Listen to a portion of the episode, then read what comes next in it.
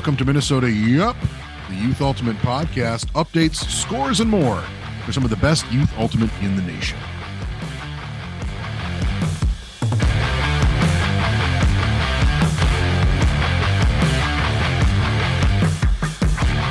Hello, everyone, and welcome to the Yup podcast, Youth Ultimate podcast. We have now finished the state tournament. I Yes. am one of your hosts, Alicia Carr, and this is Chris Miller. We are back at the end of the first season of doing this together to go over the state tournament where all but two games have been played. we have are waiting on Wednesday's matchup for the girls and boys Division One champions. Mhm. Otherwise, our plans for this podcast is to lay out what happened and with all the rest. Some reactions, some excitement. I think that, at least on the open side, the finals on D1 ended up going to where we expected, but there was a lot of excitement getting there. And looking through the other divisions, there's been some really fun, really fun things. And also, for most of you uh, listening to this right now, Alicia and I haven't really looked at any of this in depth yet. So you're going to get the live reactions as we go through them. And then maybe or maybe didn't edit them before putting them out onto the air. So I think I think that's what we'll do. Why don't we, Alicia, if it worked for you, why don't we start D3? We'll go D3, girls D2, open D2, girls D1, open D1, and then we'll we'll wrap it up with a preview on the finals, and uh, and then we'll get out there. Does that work on your end? All right, let's do it. All right. So kicking off our recap of the state tournament, let's take a look at the open D3 bracket and uh, schedule. This was, um, you know, the top four pools here, Alicia, were we had Stillwater as the one, Red Wing as the two, Lakeville South as the three, and I believe Cathedral as the four overall. And looking through pool play, not too much is really jumping out. I mean, I think things mostly went kind of chalky. The one thing that jumps out there is that at least in Pool D, which I think I called the Pool of Death um, for Division Three, Lakeville North did end up winning over Cathedral, um, giving them uh, a premium slot in the in the bracket. Uh, anything jumping out at you here, Alicia? Uh, anything that you know may notice that maybe I'm not as we kind of warm up? Nope, I think you covered it. All right. Well, then let's look at the bracket. So, Stillwater, Edina JV3, Lakeville North, St. Paul JV, Red Wing and Cooper. And side note, uh, Alicia, I didn't even tell you this yet. I did see the Cooper team walking around. Got a great field recording from them to send in so we can play it between breaks. But the jerseys are even better up close than they look like at a distance. they look really, really, really good. Shout out to the Cooper team who hopefully they're listening to this. They did not know that Yup was a thing. Uh, and so they're like, Are you on Spotify? I was like, Yeah, we're on Spotify. Definitely. And they're looking it up on their phone. I'm helping them check it out. So shout out to the Cooper Nessies. Glad you're out there having a blast and glad to see you in the bracket here. Uh, and then Lakeville South, um, the the one seat Oh, wait, hold on. And I'm glad you're listening because Chris has been talking about your jerseys all year long. I have. It's true. You it's have. true. Yeah, they're great. What can I say? They sound, they look amazing. If there's a, a men's triple XL out there, just let me know. I'm ready for it. We'll pay for shipping, no problem. And then Lakeville South and Cathedral, um, Cathedral getting that upset or getting upset by Lakeville North, dropping them to the two seed and coming in with a tough, very tough, based on this score, um, matchup here. So, so Stillwater, I think, wins easily over Edina JV 10 4 to advance. So that's the one seed making it to semis. Lakeville North, the one seed out of Pool D after upsetting Cathedral, advancing easily 10 3 over St. Paul Central. Red Wing with uh, and Cooper, the closest game out of the quarterfinal bracket here. Red Wing pulling it out 11 6, and Red Wing, of course, the two seed overall. And then South 13 0 over Cathedral. Now, I don't know the situation there overall, but I know that I mentioned before about one third of all the teams in the open division had graduation. We might be seeing that with Cathedral as well. Uh, we may not, but based on some of Cathedral scores later on, it would suggest that maybe they just had some some issues with folks getting out there or whatever the case may be. Either way, that brings us to Stillwater and Lakeville North, Red Wing and Lakeville South. So that's the one, the five, the two, and the three seed overall. Pretty chalky, pretty exciting. And then these ones get a little bit tight. Alicia, walk us through it, would you? Stillwater takes the game over Lakeville North on Universe nine to eight. Moving time delayed first- game. Or Time, time, delayed. No, no, sorry, not time delayed. Uh, what's the uh, what's the word? time capped? Time capped, right? Nobody plays to nine points. No, has to be has to be time capped. Yeah. I mean, Yeah, looking yeah, at all the scores overall, it doesn't. It looks like everybody got time capped, right? Because Yeah, our games were two Games were to fifteen on day two. Mm-hmm. So I wasn't out there. Was it pretty windy on Sunday? Did it start to pick up? it picked up.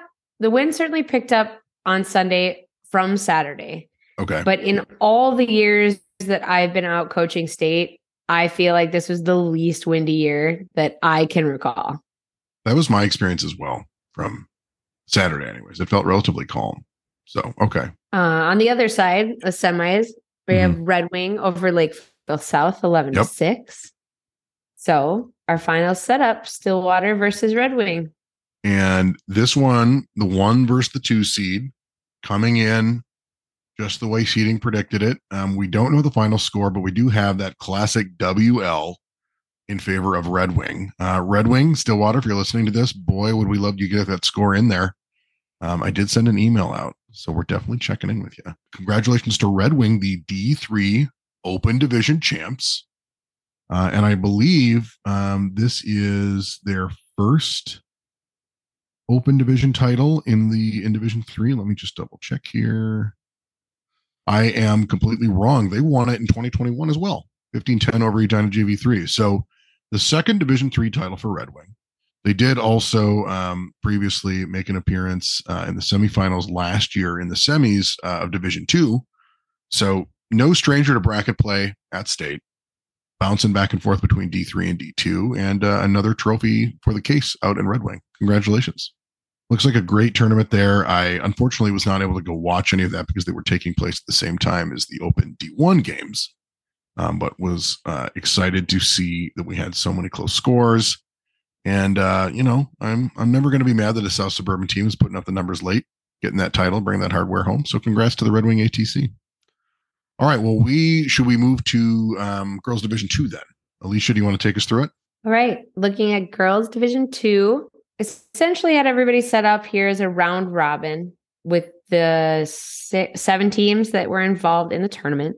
Mhm. Uh, looks like St. Louis Park and Eagle Ridge had a easier stroll to what we'll call the finals Mhm. of this division. And St. Louis Park was the one seed, Eagle Ridge was the two. Yes. So I think they had the last the last game on Sunday, the last game of the tournament, because it was a round robin, I think, right? round robin. So that they did have that last game on Sunday, five o'clock, St. Louis Park versus Eagle Ridge. St. Louis Park takes that game 10 to 3. The other games, other teams matching up had some closer scores. Uh, unfortunately, for a lot of these teams, they spent a lot of the day Saturday, Sunday on the turf in the heat. I hope everybody's feet feel good after the weekend and hope everybody had some fun. You know, I don't think it was in Division Two, but I saw, I think on Instagram, Hopkins players had brought an ice bucket and were dunking their feet full on into the ice bucket while playing on the turf, which my concern is always the wet socks, but I bet that felt amazing. Oh, yeah. I mean, you have to do that. I played I played a tournament in Oregon on turf once. Mhm. The turf temperature 167 degrees. That is The second you get off the field, you have to jump into a bucket of water or something. Otherwise, about- you're just you're burning. it's like 80 degrees hotter than it needs to be. That's unbelievable. 167 Yeah. degrees. Is there a turf Yeah. thermometer? How did you notice that? Yeah, I, I mean, they had it on the complex. There was a whole thing. That is brutal. And yeah, so I, I can I have to imagine that that was not fun. And kudos to the division for playing it out. Um, it looks like you know one other close game there. Blake did get four five with Eagle Ridge. That was the last game before the I think ostensible final with um, Eagle Ridge and St. Louis Park. But shout out to Blake who um, had a tight one with with Cretin, but otherwise just lost to St. Louis Park, who were the eventual champions, and Eagle Ridge, the runner up. So, all right. Um, so, champions for girls division two, St. Louis Park. And I believe um, that would be their first division two title as well. We'll do the scroll through the Hall of Fame there. Remember, the Hall of Fame is available for anybody who wants to go through and look at previous champions, of course.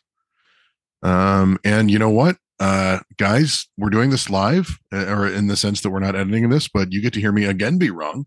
Because not only was this not St. Louis Park's first D2 title, it's their third in a row. Uh, that's entirely my gonna, fault. I, you know, I wasn't going to interrupt you, but I was like, they've been there a few times. I feel like I talked about that on one of the first episodes of the podcast.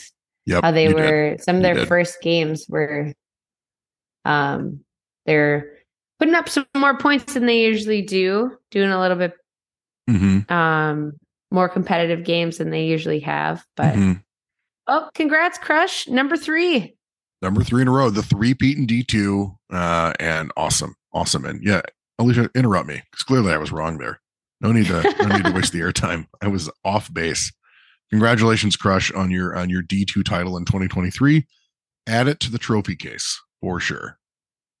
All right, well, we'll just keep cruising here. Uh, we'll go ahead and move over to Open D2, take a look at live results, and let's see what I'm going to misquote and then learn uh, I was incorrect on next. We are uh, back taking a look at Open Division 2. I did actually get a chance to sit and watch a lot of Open Division 2 um, after, a, a- of course, a stint at Bricks to celebrate the end of our play with the, the coaching staff from Apple Valley. Um, but posted up right between um, pools C and D and got a chance to see the Washburn Eden Prairie game, Eden Prairie Maple Grove, and on the other fields we had um, Great River and Blake and Benilde and Irondale. And actually, you know what? It was the B and C pools. Um, now that I'm fully sure, I'm, I'm looking at these teams. Um, over on the fields one, two, three, and four. But it was a really fun Saturday, and I can't imagine a much better way to spend it uh, than just sitting in the shade, turning my head to the right to see Eden Prairie and Maple Grove, turning my head to the left to see Great River and Blake, uh, and just really take it in. What a fun division! So, um, some of the some of the games that jumped out at me here, especially early on, you know, at St. Paul Academy, who you may recall was the bubble team coming up from Division Three, coming right out of the gates Saturday at two o'clock and playing tight with Woodbury, losing 11-12. And then you see SPA go on a tear. They take it over Avalon 15-13. They lose tight to Eagle Ridge 12 to 15. Eagle Ridge wins out other than with Woodbury. And I believe that from a tiebreaker standpoint, that meant that we had um, Eagle Ridge advancing over SPA. So a tough break for SPA, but a really nice showing from them. And then, yep, that brought in uh, Woodbury and Eagle Ridge into the bracket there. On the other side, um, another game that I really enjoyed watching, not just for the Great River coaching staff's Hawaiian shirts, um, a little bit of that um, Carlton Chop energy coming out to high school, but also um, a really just great sense of energy and momentum from Great River. Um, the Blake game, 13 8 in favor of Great River. That was, I believe, the game for the pool, um, which would made for an exciting one. And Great River, of course, on their quest for a three-peat in Division Two. Um, and, and that pool ended uh, with Great River on top and then Blake taking the two seed. We also had in the A pool, um, excuse me, in the B pool, C pool, D pool. I'm scrolling down. We're doing this live. Um, Prior Lake performed pretty well on Saturday 14 10 over East Ridge, a tighter one with Roseville. And again, Roseville, I believe the four seed in that pool coming out and performing. And not just performing, but making their way all the way into the bracket um, and finding themselves in quarterfinals on Sunday. Alicia, I know that you didn't have a ton of time to um, to come over and check out D2. do anything then chase my team around and yell to do anything other than chase your team around and yell. Technical terms, all of them. Um, but I, I do think that this might be might have been the most exciting division. No offense to to, to D one in either case, and uh, those were exciting as well. and Had some great upsets. But just look at the quarterfinals here. I mean, 14-11, Washburn over Roseville, Great River edging it out over Eagle Ridge 14-13, Maple Grove losing a tight 110-11 to Edina JV2. I mean, the the least close game was 12-8 Blake over Woodbury, and I know that that was still close because Woodbury loves their zone. Um, and Wait, it's just Washburn a tight. Washburn over Blake in the semifinals No, no, no, I'm looking at quarterfinals. I'm looking at quarterfinals. oh okay Spoilers. spoiler oh sorry That's all right. No, spoilers for sure. Uh, but yeah, I mean, that gave us Blake and Washburn, Great River and Edina JV2. And at this point, Great River's still on track with that three-peat. You've got Washburn coming in hot from the other side. Um, Washburn does take it over Blake 15 4. Great River 10 9 over Edina JV2. And that gives us the matchup that in many ways we were all um, maybe expecting to see, at least with Great River. Maybe not necessarily with Washburn, as I know that they came out of, you know, Pool C. They were the two seed and then kind of fought their way back through. But it ends with the three peat denied, Washburn taking the Division two title for, um, I believe, the first time in their history. Now, the last two times I've said that, I've immediately been wrong, and we're going to find out live on the air right now. All the encyclopedic knowledge that I purport to have. Did they win it before? They have not. Okay. Correct. The first D2 title for Minneapolis it. Washburn. Yeah. Big sigh of relief. um, and I don't believe Washburn has even um, been in the bracket on the Division two side previously. Let me take a look through here. They have not um, or at least, excuse me, not at least in the semifinals um, for Division Two. So, congratulations to Minneapolis Washburn bringing it home for um, bringing home from the trophy case the Division Two state champion. Um, and condolences, of course, to Great River, who I know were right on the cusp of that three-peat um, and just were not able to bring it home. But um, hopefully, it was a seen as a very successful season nonetheless. And I will say on Saturday, you all looked like you were having an absolute blast throwing some plastic around together, and that's really what it's all about. So um, let's see. I think that does it here. Um, let's kick it up to D1 and we'll head over to the girls' Division One division and just continue our lightning round recap uh, as we dive into it. All right, taking a deep dive in Division One for the girls' championship bracket. We have an opportunity here to have a new champion we haven't had in the last handful of years. We've got some upsets, and let's take a look all right. I cannot wait to dive into this one. Even just looking over it briefly, I think there's a lot of fun things to pull out. All right. Dissecting pools just a little bit. We have pool A. We had White Bear Lake Cathedral and Great River in that order. White Bear Lake handling each their game as the first seed should, but it is certainly go Bears. It's certainly worth noting Great River takes the upset over Cathedral 9 to 7 in their game on Saturday.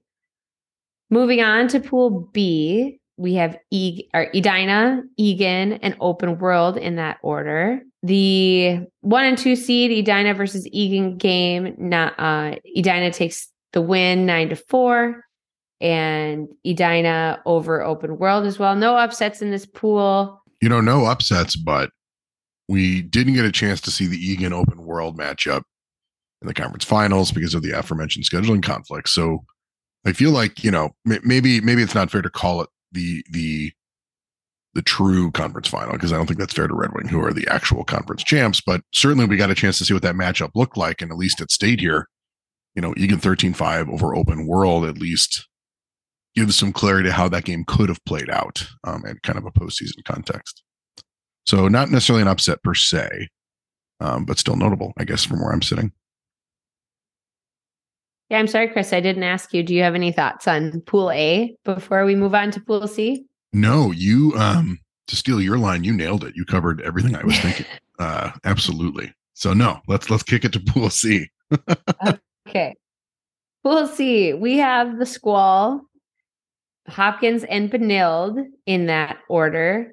Minneapolis Squalls uh, handedly taking their pool as well, certainly justifying their first seed in Pool C. Mm-hmm. Looks like, I guess, notable things to uh, throw out here is Benilde St. Margaret did not score against South on Saturday morning, but like so many of us teams who have conflicts with graduation. Benilde did have a Friday night graduation and then a all night party. I know that their seniors did not arrive until later that day. That but I actually, I, yeah, that's tough, right? And anytime you have to go at a game without your team members that you're used to, it's certainly an adjustment. Uh, so, well, good job, underclassmen. Way to way to keep your team moving in the state finals. I hope you all had fun with that. Yeah. We call them we, uh, in Apple Valley when that happens, we call it futures games. Hey, welcome to the futures game. yep.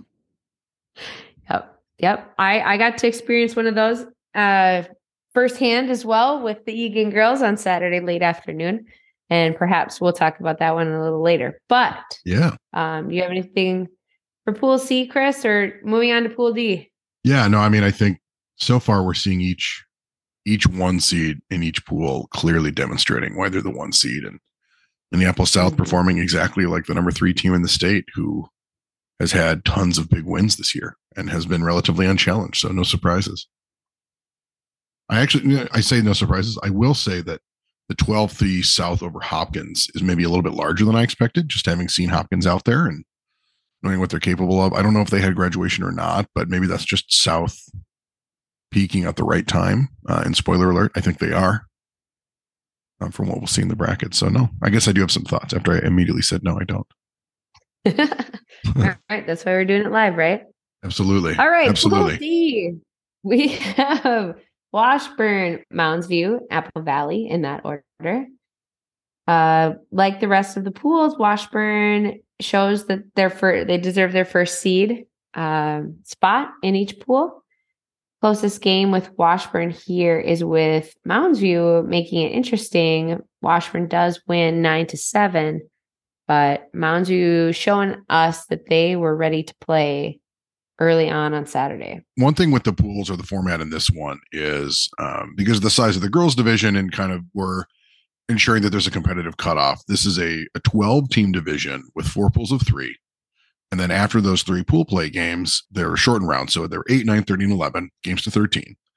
And then there's a crossover round starting at 12:30. So the one seeds from pool play all played each other for seeding in the bracket.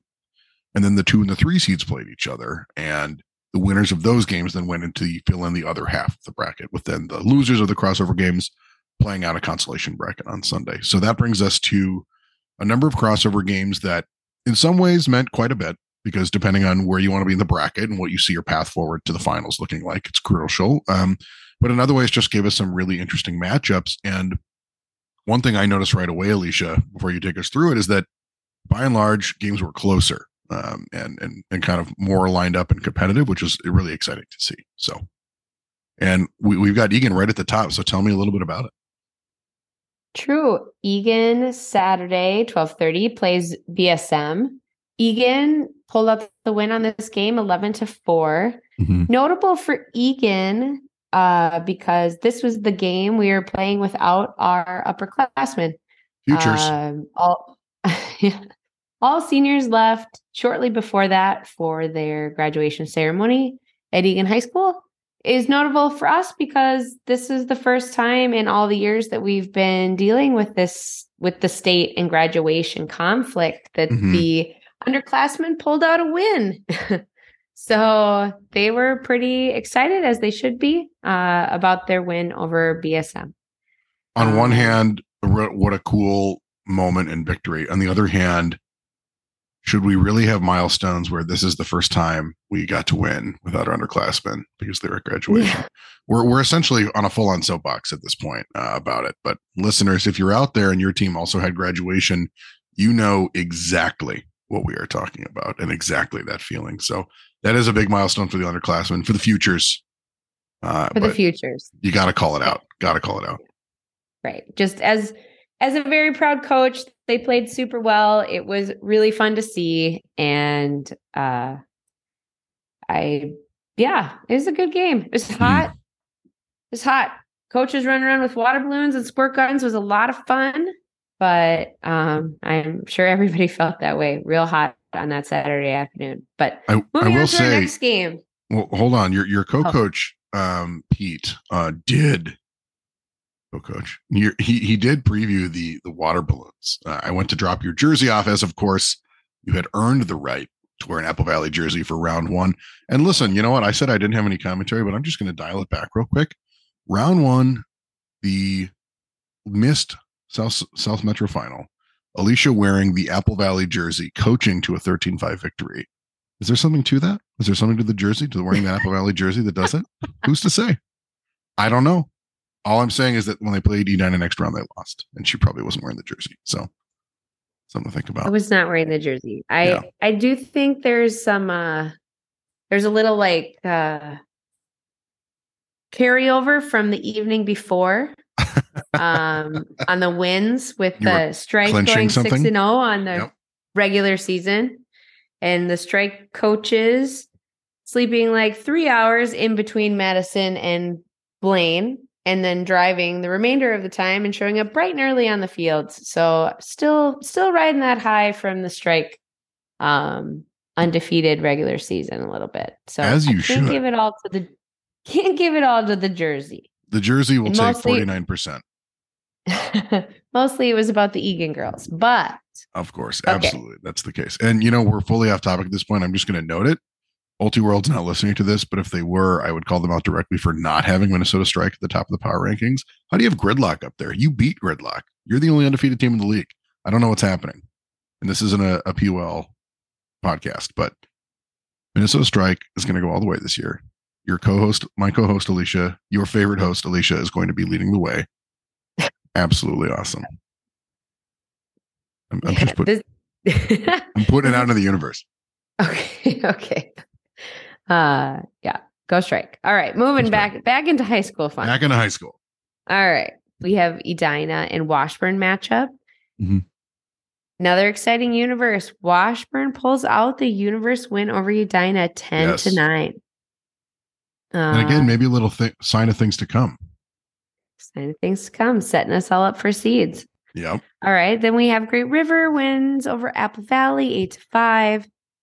Hopkins over Open World also 8 to 5. Mounds View over Cathedral 12 to 6. And our other two one seeds, we have White Bear Lake loses to Squall 12 to 7. So setting us up then going into championship bracket on Sunday. So that drops our bottom four seeds into consolation. That would be Benilde, Um, Apple Valley. Open World and Cathedral. hmm And just to wrap that in the Ninals bracket, Benilde does pull it out and Ninals. Uh, and then our quarterfinals, um, some really juicy matchups. True. Starting at the top, we have Squall over Eagan, 15 to 7. Having a front row seat to that game, there was a lot of good stuff to see. Talking about the winner a bit more, Squall just looks solid, top Yep. to bottom. Yes. All, like there's, I was telling all of their coaches as we chatted at the end of the game, our Eagan coaches and South coaches, just, you know, there's a lot of years or a lot of times where I watch a game or whatever, and it's really Mhm. easy to call out, you know, top couple players or this person was just amazing or you know just you have you have a couple standout players on teams but and squall has some talent had some standouts but honestly it's a little harder to see when all of them are just sitting in their bar a little bit higher than Yeah. than you expect. Just a solid team. Their offensive flow was great. Their offensive flow against our zone was some of the are the best I've seen from any team all season. Um, really the finals fun. footage, the finals footage from their their conference final was like so so so so fun to watch. Hmm. Incredible flow. Did you get a chance to watch it? I have not watched that. Oh, it'll be it'll be a it'll be a treat in the summer when okay. when we've got that two week gap where we're all decompressing from high school frisbee, and then we're ready for more. Moving on, we have Edina and Hopkins. Edina takes the win over Hopkins, twelve to seven. Washburn over Great River, fifteen to four. And another exciting universe on the other side. We have Man. White Bear Lake takes it 11 to 10 over Mounds View. And this what is the fourth, third, at least third time White Bear and Mounds View have played each other this season. Nope, not three games. Look- Looking at it, it's four games. These teams have played each other four times. This is their second universe or Mounds View's second universe loss to White Bear. This year, one was at the Gaykey Memorial and then here at State. Um, their early early season, like looking at their score from the early season, it looks like Mounds View has really come a long way throughout the Yep. year. And congrats to your to Mounds View for coming that far and putting the team together. And congrats to White Bear for pulling out the win. And I hope that that game was a lot of fun. Even though you guys have seen each other so many times, and I know how sometimes that can get to be a little bit much. I mean, what more can you ask for? Quarterfinal round, fourth game of the season together, an 11 to 10 tight game.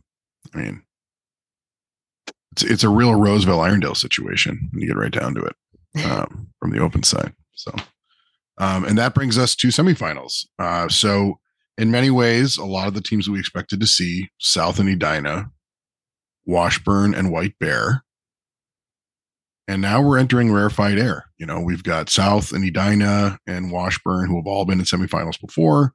White Bear has not. They're in their first semifinal round ever.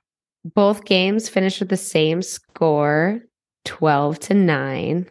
The Minneapolis South pulls out their win, giving them one of the seats at the finals table. And in an upset, Washburn beats White Bear Lake 12 to 9, and Washburn wow. comes into the finals on Wednesday. Unbelievable. And so, just some historical record here. This is the first time in four years that Edina has not been in the finals. Um, Washburn was in the semifinals in 21. South was in the semifinals in 22. Um, but we have not had a Minneapolis high school team in the finals, generally speaking, since 2013 when Minneapolis Southwest won. And those of you that were back in the day remember that was a, I, I think, a similarly tight rotation, like nine player team, lots and lots and lots of zone. Uh, I think it was a Chris Van Holmes coach team before that, you know, we have had Minneapolis teams in the semifinals, you know, uh, South in, in 2013, Southwest in 14, South in 15, South in 16, and then Washburn in 21, as I noted. But we have to go all the way back to 2011 prior to Southwest to see a Minneapolis, uh, see Minneapolis South in the finals when they did win 20 uh, in 2011, 10 6 over Cathedral. So we have the potential not just for an all Minneapolis final, which has never happened, but also either for a team to get just their second title uh, in well over a decade, or for Washburn to bring home the very first title, D1 title, I should say, as their as the open team did get that D2 state title, bring home the first D1 state title for Minneapolis Washburn. That's going to be a great game. Yeah, true. Looking forward to seeing how that goes on Wednesday. I mean, previews what these two teams have met before this year, right? Um, I believe that they have. Let's just double check. Yeah, and Washburn and South have met each other a number of times this season as well. Mm-hmm. So early on in the season, Washburn takes the win over South handedly. Later in the season, Hopkins or at the Hopkins Hustle, South wins on Universe over Washburn. Yep, 11 10. And 11 10 and they meet each other one other time. Uh, I think it was at um, the Chris, the conference semifinals. Conference. Oh yes. Yeah. Conference, conference semifinals. semifinals. And same where South uh, takes the win over Washburn. Right. 14, 8, 13, 8, something like that. So in you know, so South has the edge 2-1. There's been a blowout on both sides. There's been a close game in favor of South.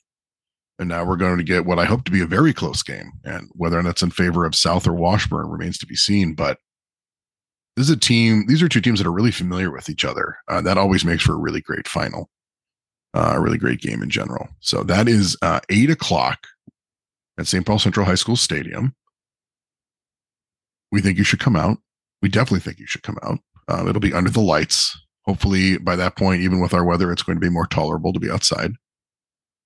And uh, yeah, uh, do we? Again, this is live. We didn't plan this. Do you want to make a pick, or we want to see how it plays out? Nope, nope, not making picks this time. Nope, ah, nope. The jersey hangs heavy.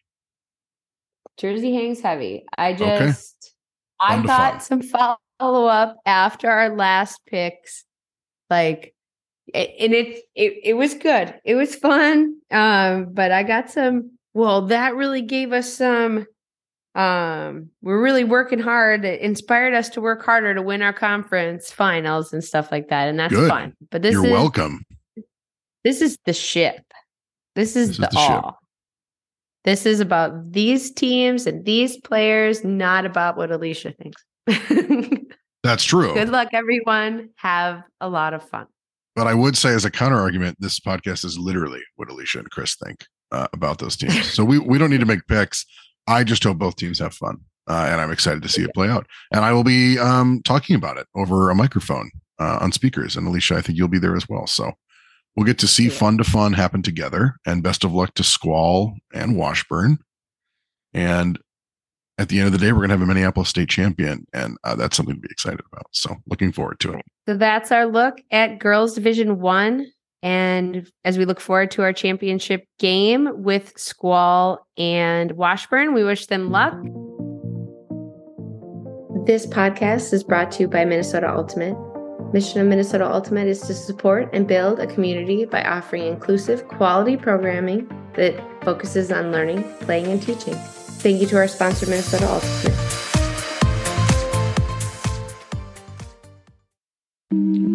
If you're a listener of this podcast, you're already fully aware of the spring scholastic season offered by Minnesota Ultimate. But did you know that in the fall we also offer club leagues? In 2023, coming back for its second season, we are once again offering a U14 Club League taking place from the end of August through late October. This is a non scholastic based league. Teams will be created by coaches. Players, of course, can indicate preference during registration, and they'll have practices, tournaments, and scrimmages. The direct link for the overview and for the registration is minnesotaultimate.org backslash fall slash u14 slash club slash league. But of course, you can also just go to minnesotaultimate.org, find that link, and click and get registered. And while you're out there registering for U14 Club, don't forget to take a look at all of our summer day camps that are now open for registration as well over on the Minnesota Ultimate website. For those of you listening that have got siblings that aren't quite ready for the high school season, I can't think of a better way to get them running up and ready to continue to grow this fantastic community that we have. Go check it out. All right. Well, that leaves just one division remaining, Open Division One. And I will say, as as a coach who got to participate in this at least on Saturday, it was a really fun set of pool play games this year. Looking in Pool A, we had Apple Valley coming in as the last seed. And I did note it in the preview. Uh, this was a team that was planning to peak at state. They had been hitting their marks and hitting their goals. And right out of the bat, the first round of pool play, they got the upset over Armstrong 12 9. You know, Armstrong was the number eight team in the state, is the number eight team in the state, coming in with the seeds there. A massive win for Apple Valley, um, all but guaranteeing that they're going to finish above seed, which, spoilers, they did end up doing. Um, and then we had Edina taking care of business in the other game 15 1 over Open World in the second round, Edina not slowed down by Apple Valley at all. 15-3. Um, although notably, I guess Apple Valley did put the most points up on Edina in the pool if we're measuring these things. Um, and on the other side, though, of this game, we had, um, and I haven't done the math on this or, or checked, but it's been a while, I think, since we've gone to full hard cap in a game, much less a pool play game, but 17 15 open world over Armstrong. I believe at one point Armstrong was up a couple breaks. So uh, a big comeback from Open World and the Armstrong guys playing their hearts out. Got a chance to catch about the last quarter of that game. It was a really fun match to watch. And then the last round in Pool A, uh, Edina locks up the pool 15 2 over Armstrong, and Open World locks up the second seed in a quarterfinals berth 15 4. Um, you know, this game may have been a little bit different. I know Apple Valley, like many, many, many teams, was affected by graduation, and uh, all of their seniors had to head out to go march for commencement um, after that second game. But um, kudos to Open World; they played they played really well and uh, and definitely deserved a spot in that quarterfinal. So, um, Alicia, I'm really as I'm rolling here. Do you have any thoughts on what you're seeing in Pool A so far? Have you seen a 17-15 game or a 17-16 game in a while no, in high school? That is certainly you know, as we're just looking at these scores together for the first time and right. making comments on the fly, that was certainly something I was going to say. 17, 15. I don't know that I've ever seen that from a high school score, like a Right. club, maybe. But it was like we're wow. we're we're back in the old WFDF days of 1998 World Finals of 2118 or whatever they used to play to. I'm really getting up there. Okay, maybe not that much, but 17-15. That's exciting. Uh, and on a day that was as hot as it was, um, impressive all on its own right. Um, so taking a look at um, B pool here, St. Louis Park, the number two team in the state and the top seed in this pool, um, didn't seem to have too much trouble. You know, uh, 15-2 over White Bear, 15-5 over Cretin, um, 15-8 over Wayzata.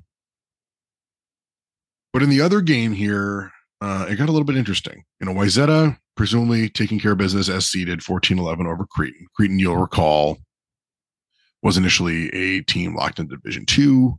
Um, had the chance to play into Division One after Prior Lake ended up dropping. Um, and we start to see them uh, make a little bit of noise here. So, you know, 5 515 with St. Louis Park.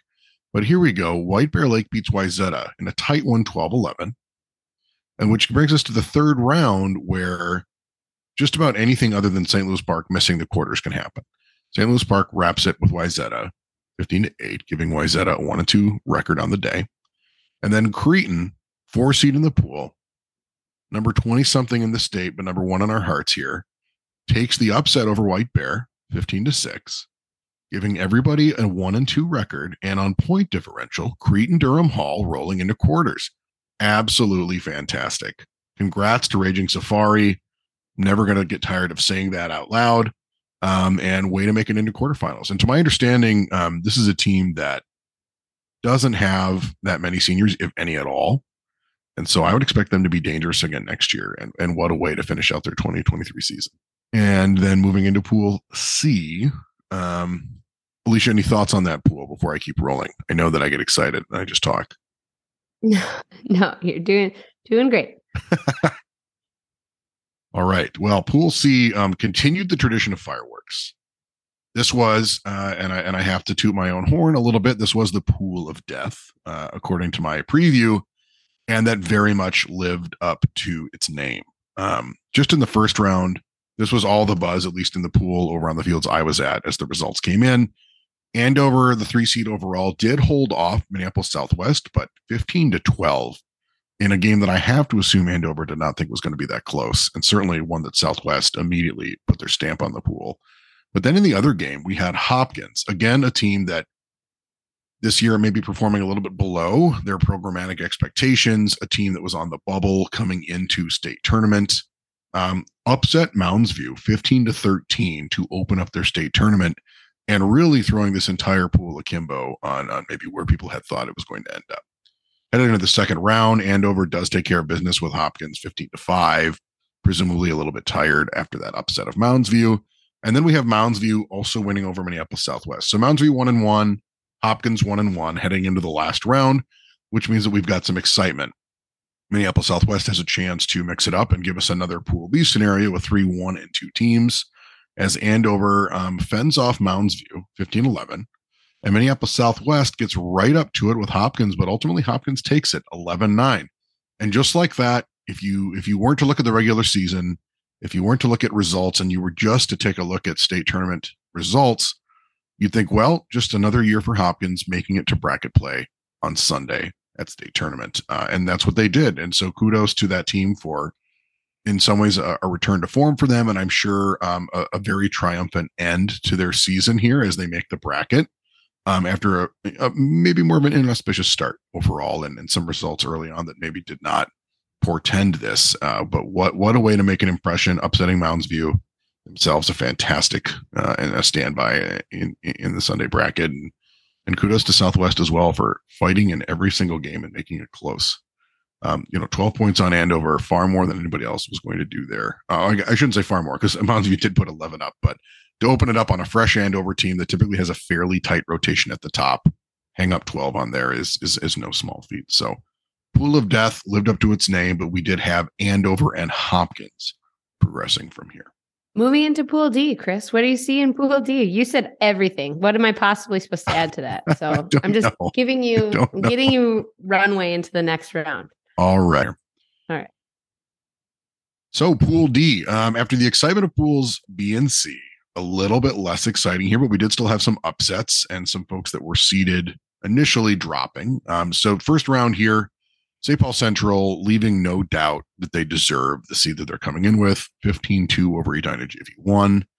Um, and the other side of the round, Eagan um, falling 9-15 to Minneapolis South. Um, this is a pretty consistent result. I want to say they had a similar result um, during the regular season, maybe 15-8, 15-9, 15-10, something like that. So um, not not too unexpected, but also not a blowout, which sometimes at state with the heat and the nerves and everything else can happen. So kudos to the Eagan boys for for keeping it consistent. Um, they do fall as well, 8-14 to St. Paul Central in the second round. Eagan, or excuse me, Edina falling um, by almost the same score, 8-15 to Minneapolis South. So excuse me, Central 14-8 over Eagan, South 15-8 over Edina JV1. So that gives us two teams at 0 2 Um, and then two teams at two and oh, as we expect from the seeding. The um, Central South matchup, um, I won't say it didn't disappoint because the, the, the gap was certainly a little bit larger, but a 12 7 win for South, knowing that it was hot out, seeing that it was a, a time capped game, I'm guessing that the score maybe doesn't accurately reflect how close this might have been between two very capable teams. Um, but South does take the one seed, and Central has got the two seed locked up coming out of this pool. But in the other round, Edina JV1 uh, did break seed, winning over Eagan 13 to 8. Um, I believe that was a closer game. There was still a victory for Edina JV1 uh, to where Eagan was at a little bit earlier in the season. Um, but True. that brings, um, thank you. Yeah. Uh, that's r- listeners. That's insight directly from Alicia when we pause the recording. Alicia. I'm going to call it out. Yes. Um, that's an Alicia insight. Yeah. Way to go, Eagan boys. Yeah. Showing some progress throughout the season. Absolutely. Um, and so that brings us, you know, Edina JV1 takes the three seed um, and, and hops over to the Ninals bracket, and Eagan uh, heads down to the um, 13th place bracket from there. So that gives us our brackets for Sunday. Championship Sunday, Sunday, Sunday in the open division. We have in quarters Edina with Cretin Durham Hall, started from the bottom. Now we're here, and that's a 15 4 win for Edina. The other leg of that quarterfinals is South hosting Hopkins or, or seeing Hopkins.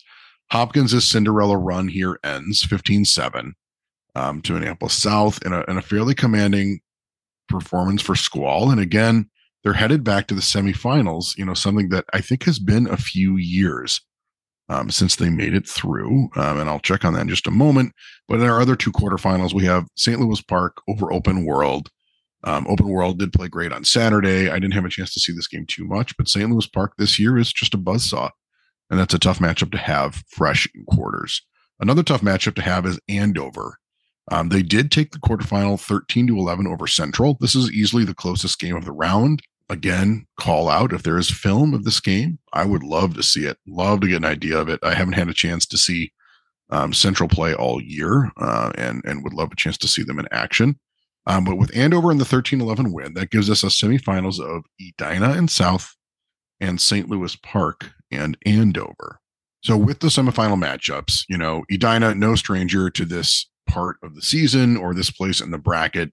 They have been a presence in there since, you know, you, you date back to 2011 was Edina's first appearance in the semifinals, 2013, their first appearance in the finals, um, winning it for the first time in 14. And what I've noted before, but is one of my top 10 all time open division games in Minnesota.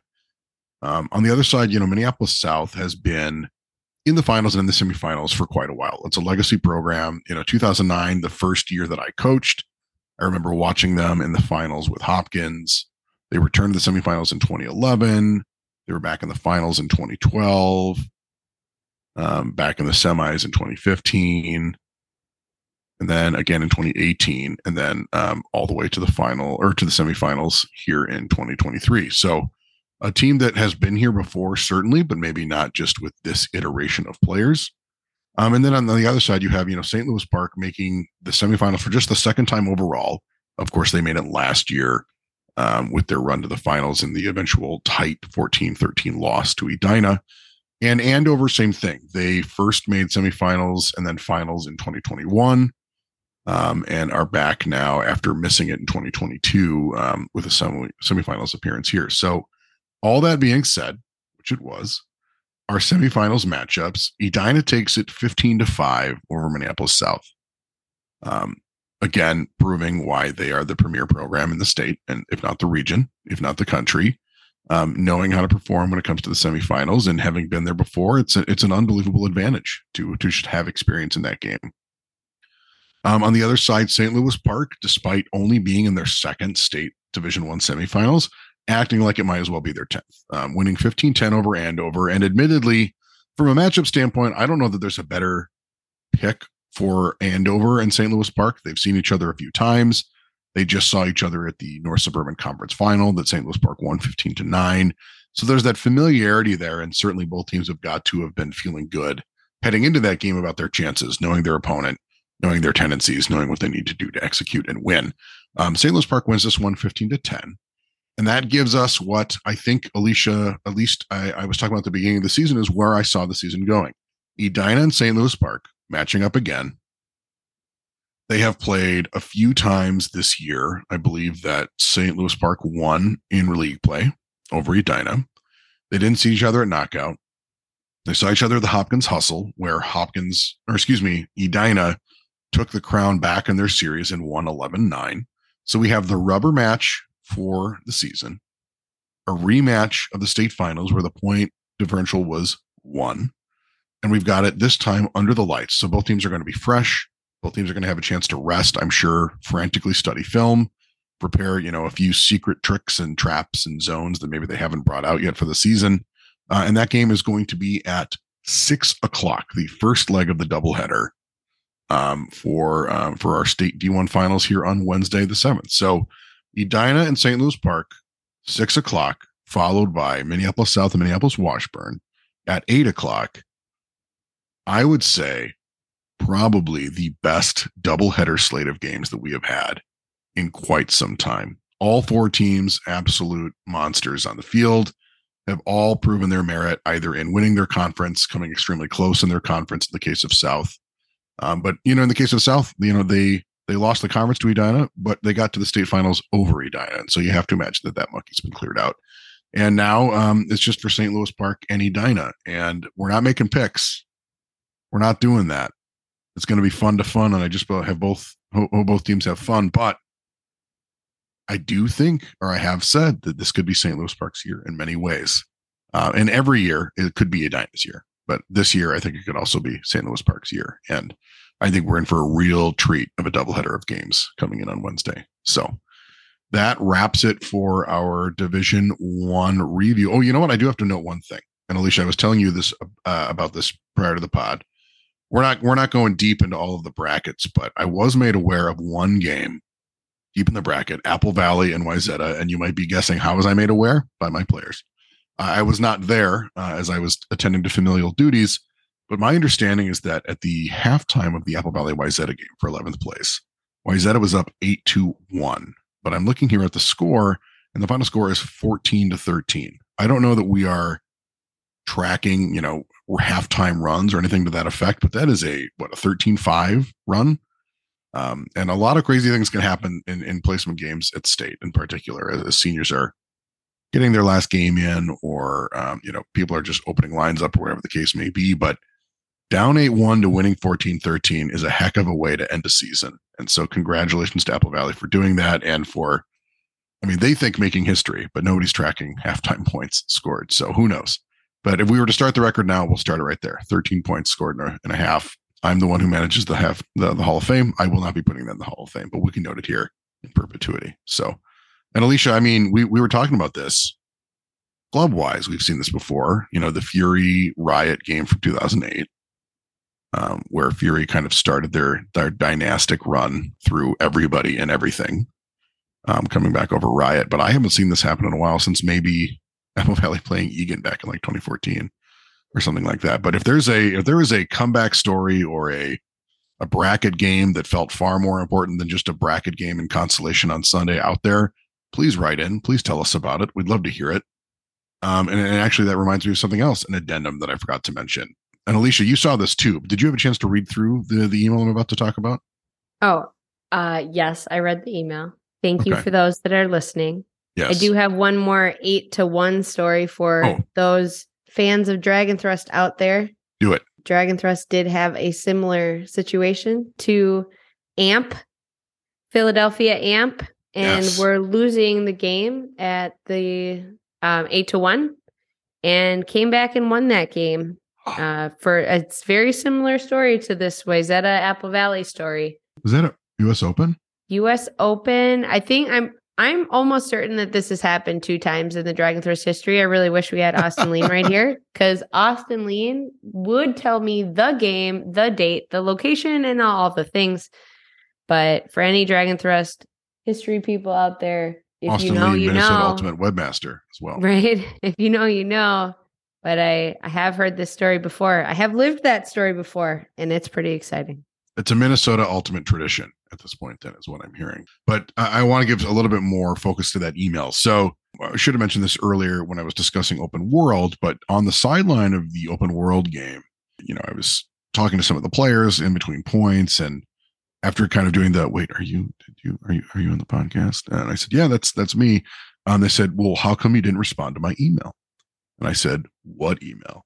Uh, and come to learn that um, we had received an incredibly detailed, multi paragraph, incredibly articulately written email from Brody O, one of the players on Open World, specifically in reference to why Open World was going to win their conference matchup. Uh, so I won't, Chris out for his yeah, wrong choice. absolutely, absolutely calling me out. And the reason the reason that they brought it up is because they said that they had followed up and said, "Told you so." Um, on that email chain after they won, and I didn't get the "told you so" follow through or the, the "told you so" forward but I absolutely love not just the preparation and, and thought process to put it to paper, but also the follow through. So absolutely props to open world, not just for having the passion to think through it, talk about how they're going to do it. And, and guys, I, I don't want to give away the secrets, but they talked about strength of schedule. Um, they looked at individual matchups with Minneapolis South and, and why that result was not necessarily indicative of where they were going to end up. They talked about their strategy approaching each game, um, individual player matchups, um, and and even just some good old fashioned clipboard. We're going to win because we want it. I was going to say that was my favorite part of the yeah. email was just the because we want it more than they do quote. Yep. Heart is heart, and heart is heart. And and it has to be noted this was even written before the semifinals were done because the, the last point on that division three or on that on that bullet three was knock on wood that we win against Cretin. Um, so not only was it a call out of me, which fair, but it was also a call out ahead of even uh, making it into the finals game. So incredible follow through from the open world manatees. Thank you so much for listening. So much for sending that over.